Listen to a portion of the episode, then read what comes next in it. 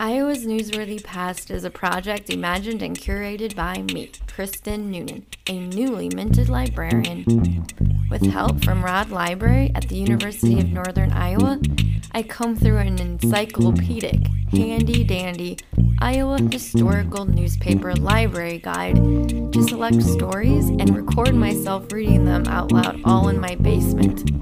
The music you're listening to right now is by Iowa City's Blake Shaw, and the music you're about to notice in the background is by Memphis resident Brendan Lee Spengler.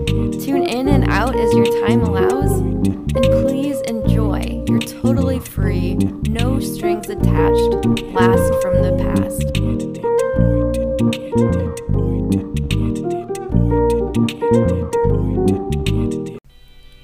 It's another day, and I'm glad you're here. Welcome to January 13th on Iowa's Newsworthy Past. Our first stop on this day in history will be in Webster City, Iowa, in the Hamilton Freeman newspaper, published on January 13th, 1869. I'm your host, Kristen Noonan. It's a pleasure to be your guide today. Let's roll. Changed managers. The Union Steam Mill in the west end of town has again passed into the hands of its owners, Messengers Moore and Selders, who will continue the business as heretofore. Messengers Lee and Yule, during the time they run the mill, won the confidence and esteem of the public and proved themselves com- competent and accommodating millers. May good luck attend them in all future operations. Schoolhouse burned. A schoolhouse in the Helen neighborhood in Fremont Township was burned down last Thursday night. The origin of the fire is unknown, the only probable cause we have heard mentioned being that it took fire from ashes thrown out of the stove during the day. This, however, in view of the fact that the ground was covered with 12 or 15 inches of snow, is not altogether plausible. The building had been in use for some years, and its destruction is considered no great loss, though some inconvenience at present. That sack of flour from Bone and Snodgrass Mill left at our shanty last Saturday was an A number one article, and we take this opportunity and method of letting the public know it. The proprietors are worthy gentlemen and have expended much time and money to get their mill in its present condition. They do the very best of work and render general satisfaction to their customers. Boone Valley is on the progressive. Success to it, and thanks for the plower, messengers B and S. Our next stop is in the Hamilton County Journal in Webster City, Iowa, January 13th, 1896. The Farmer and the Scales. Ex Sheriff Charles II Neely was in the city last week and made us a very pleasant call. He has been gradually increasing in avoirdupois until he now weighs 180 pounds and talks just as sassy as can be. While here, he took us to task about the city scales and gave it as his opinion that the farmers generally were well pleased with them and that he would be very sorry to see them done away with. So would we. We worked for them believing that they would be better and give better satisfaction to all concerned than the old way of doing business, and there is no stronger advocate of the system than we are. They do away with much trickery and cannot fail to give satisfaction to the seller, and also to the buyer unless he wants to get more than he pays for.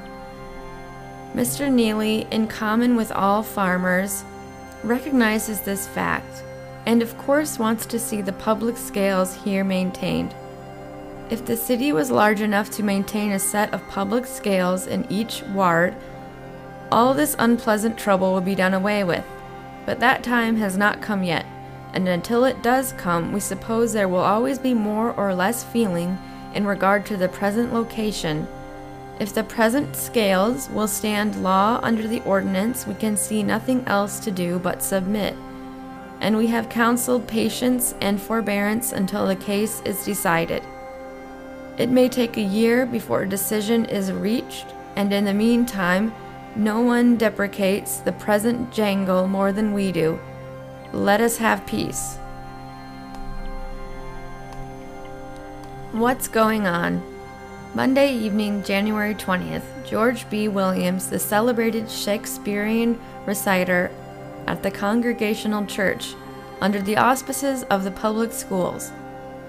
Monday, Tuesday, and Wednesday evening, January 13, 14, and 15, Ida Van Cortlandt Company at Opera House.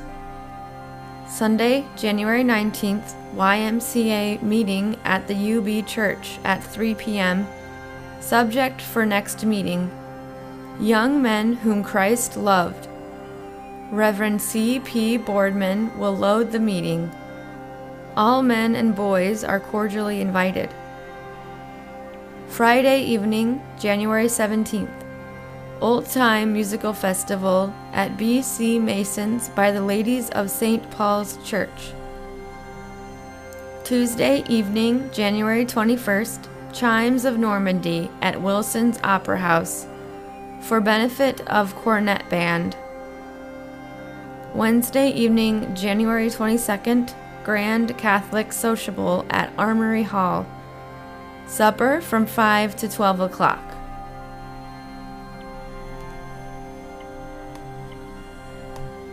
Our next stop on this day in history is in the Webster City Journal on January 13, 1910.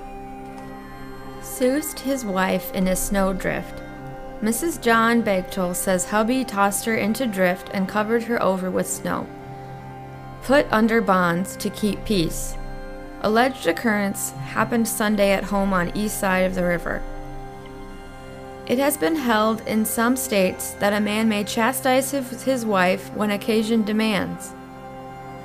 But tossing her bodily into a snowdrift and covering her over with a blanket of the beautiful is carrying the thing too far. At least, so says Justice G. F. Tucker, who placed John Bagtol under bonds of $100 to keep the peace. Bagtol's wife was the complaining witness. She alleged that last Sunday, her lord and master had picked her up in his arms carried her bodily to the porch, and thrown her into a snowdrift, after which he piled snow upon her. John denies this soft impeachment, but admits that he sort of washed her face with the snow. The Bagtols live on the east side, where their family have been the cause of neighborhood gossip every once in a while. But Mr. Bagtol will not souse his wife in a snowdrift, so, snowdrift again. No, not while he is under bonds. And so peace reigns in the Bagtol home now. Hauled coal 20 miles. A. L. Whitson, who was in the journal office the other day, recalled, while speaking of the local coal supply, that in pioneer days hereabouts, he, in common with other residents, used to haul coal 20 miles and think nothing of it.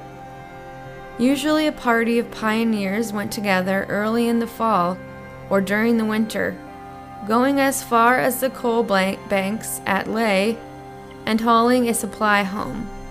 Conditions like this would be almost unbearable at the present time, but in the good old days were the usual were the usual thing, and the long journey, oft times taking two days, was enjoyed by the early settlers. He certainly deserves it. Talk about cross eyed justice. Now, what do you think of this? Bert Casey, a poor Webster City brute, got crazy drunk on drug stone whiskey and hammered his half starved wife till she nearly died. He got 30 years in the penitentiary. Served him right, you think, and we readily agree with you. Yes, but George Gardner, a wealthy farmer and ex Webster City druggist, who, to our personal knowledge, began beating his poor little wife 25 years ago and has kept at it at frequent intervals ever since, got howling drunk again on Christmas Day and gave her another severe pounding. He spent one day in the county jail and paid a fine of $12.50. Yes, but hold on a minute, Walt. Casey was indicted by a grand jury and tried in district court, the charge being assault with intent to commit murder. Gardner was merely hauled into justice court on a minor charge. The next session of the grand jury will be held February 21st, and this jury can take up Gardner's ca- case if they like, which will throw it into the district court, where the fellow would doubtless get what is coming to him a term in the state penitentiary. Local news items. The high school girls' Bible class has been organized. Mrs. William Spicer is out again after her recent illness. Miss Irene Mullen is acting as office girl at the journal office. A baby daughter was born yesterday to Professor and Mrs. D. M. Kelly of this city. The Roy Peterson family will move to Waterloo, where Roy is now working. Harold Mason, who was recently operated on for appendicitis, is now able to sit up. Mr. and Mrs. William Mullen are the parents of a baby boy born Monday, January 3rd. The Elks initiated a class of candidates at a special session held last night. Mr. and Mrs. Celts have moved into their suite, suite of rooms over the Orpheum. The library has been closed a few days because of the illness of librarian Burgess. Good headway is being made on the raging of the old tabernacle building. The girls' basketball team of the high school will play the Fort Dodge team tomorrow night at Fort Dodge. The city clock is in commission again after a brief vacation during the recent cold snap. Superior Rebecca's have postponed the installation of their officers until January 26th. The Dr. Schultz family have moved into their new home in the former J.O. Thrush re- residence. The Masons will hold public installation and supper at their hall Tuesday evening. Invitations have been sent out to many guests. Reverend Roland, popular pastor of this Christian church, has been retained for another year. His salary was raised to $1,000 per year. The graduating class this year will number some 27 or 8 students, a very fair sized class. Hugh Olmsted, bookkeeper for W.J. Zitterell, is away from the office because of trouble from gallstones. The J.D. McGuire family this week shipped their household goods and left for their new home in Calgary, Canada. The Universalist Ladies' Aid are holding their annual meeting this afternoon at the home of Mrs. J.R. White. Mike Wareham of Jewell left the hospital here Monday. Mr. Dillon, who was injured in a runaway, also left Tuesday. Sergeant Wolvington of the Regular Army is putting the members of Company C through a fine course of military work this week. The same local Oddfellow team, which installed officers at Homer and Ellsworth, installed a in Jewell Tuesday night. Unable to get enough men to take the coming census, the time for making application to Guy Rankin at Fort Dodge has been extended to on uh, 31, January 31st. Howard Walsh, seen last week in Ra- Graustark, and who was here two years ago as leading men in Under Southern Skies, is a cousin of the Mickel boys of this city. Mrs. A. H. Wentworth, who has sold her property on Boone Street, leaves in a couple weeks for Harmony, Nebraska, where she will make her home with her daughter. The WRC and GAR will give a banquet and social Saturday evening. All members and their families are and all veterans and families are invited. The coal situation has been relieved. All the roads are now hauling fuel, and all coal yards have on hand a fair supply, which is growing daily. Tell your neighbor he can get the Journal and Farmers Tribune both a year for $1. Old subscribers who pay a year ahead will also get the Farmers Tribune a year free. The journal is still in the sale bill business. If you want a bill that is just a little better and just a bit different than the, usual bill, let us do the work. 56 men who thought they knew enough about pharmacy to get by before the state pharmacy board took the last examination and only 11 passed. Purity Rebecca's enjoyed their monthly social supper at the hall last Friday evening. Following this occurred the regular lodge session and installation of the new officers.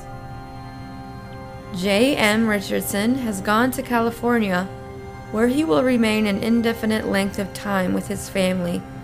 Mrs. Nellie White is assisting Newton Ripper at the store.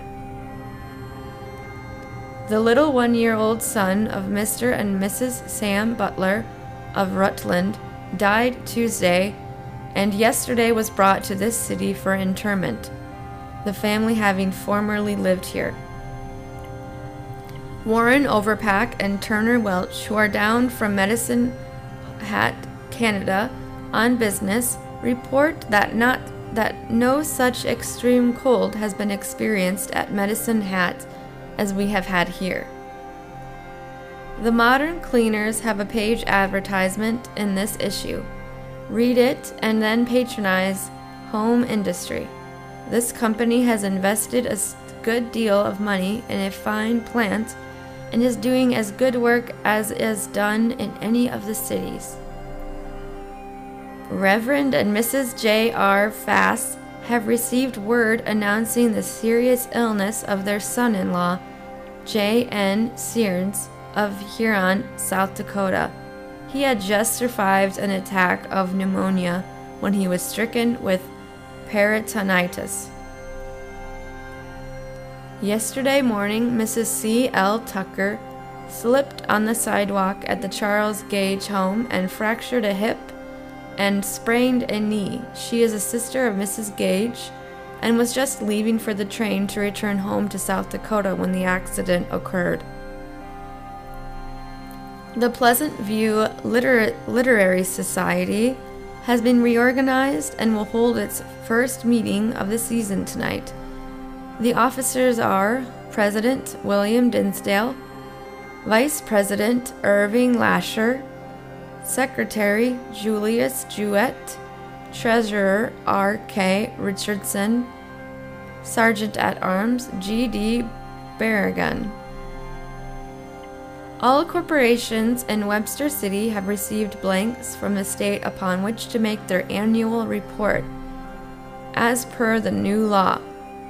Only those whose net earnings are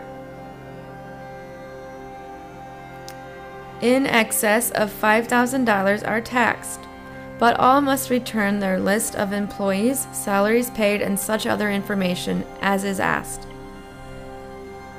Ray W. Parker has filed a petition in court asking that a deed given by Ned A. Parker to Emma E. Parker be set aside. The deed was filed after the plaintiff secured a judgment against the defendant and it is alleged the deed was given for the purpose of defrauding him out of the judgment. B. F. Nickerson Tuesday received a telegram from his son, J. A. Nickerson, at Muscatine, announcing the death of the latter's wife. Childbirth caused her demise. Mr. and Mrs. Nickerson made their home here some years ago, and many friends here extend their sympathies to the stricken young husband. Our next stop is in the Daily Freeman Journal newspaper, January 13, 1930. Iowan says farm board is hard hit. Will pretty near have to kill off 20% of the farmers. Brookhart talking. Tempted to believe farm board is another cloud decoy ducks. The farm board will pretty near have to kill off 20% of the farmers to carry out its program for redu- reducing the wheat acreage, Senator Brookhart, Iowa, today said in the Senate. Attacking suggestions made by Chairman Legge of Farm Board for a reduction in wheat acreage, the Iowan said he was tempted to believe that the Farm Board is another crowd of decoy ducks put up to destroy the cooperative industry. He said he was withholding final judgment. Brookhart said it was physically impossible to control agricultural production. He argued that production beyond domestic needs is this in this country was wise. Lost and found. Lost. Gold Sheaffer fountain pen and pencil. Please return to Mr. Sherwood at Montgomery Ward and Company. Lost. Black and tan hood. $10 reward. Write Cecil Brown, Williams, Iowa. Wanted. Work by reliable young lady. Wanted. A young lady, high school graduate, one year typing and bookkeeping, experienced in dry goods and groceries, desires position. Good references. Box 466, Woolstock, Iowa. Wanted to rent. A farm. Address H, care of Freeman Journal. Wanted. Fresh eggs. We buy good prices. Bring them to us. Armour Creamery, just west of Montgomery Ward Store. D.C. Miller, buyer. Wanted to buy three Hampshire or Poland China boars, Helmick Brothers. Wanted taxi service telephone 422 442 JW Whaley. For rent, room, close in. For rent, room in modern house. For rent, housekeeping or sleeping rooms. 525 Division Street. For rent, private home, 840 Division Street, immediate possession. Inquire Mrs. Bloomfield, Hotel Wilson. For rent, modern house at 902 First Street. If rented at once, $30 per month. For sale, sewing machine in good condition. Inquire at 620 Odell Street. For sale, full blooded, dark red, single comb cockerels. Mrs. H. G. Finch. For sale. Eclipse 8 burner gas range for large heater. Inquire at 715 Seneca Street. For sale. Single comb, red Rhode Island cockerels. Mrs. George Barrogan. For sale several good cows, also four last spring male calves. W.D. Chalfant. For sale, one HP Westinghouse motor and one Jansen jump jack in excellent condition. W.D. Chalfant. For sale, Iowa coal direct from the mine, $7 a ton delivered. Roy Addis for sale simple brooder stoves. If you need a new brooder stove this spring, write me at Webster City or see Mrs. B. F. McCoy, Bernice Christensen. For sale 7 acres with modern bungalow, chicken houses, etc. Close in, bargain if taken soon. B. R. Brown, Iowa Falls, Iowa.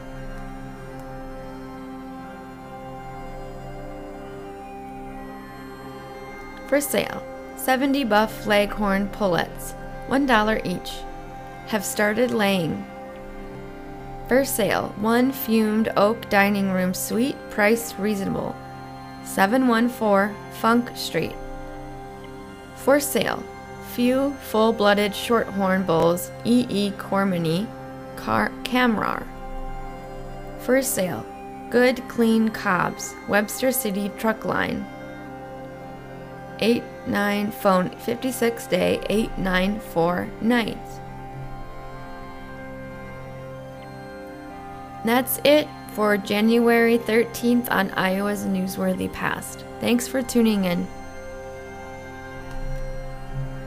Hey there, thanks for listening. Hey, if you liked your ride, remember that you can follow me on Instagram at Iowa's Newsworthy Past. If you didn't like your ride, well, maybe you will tomorrow.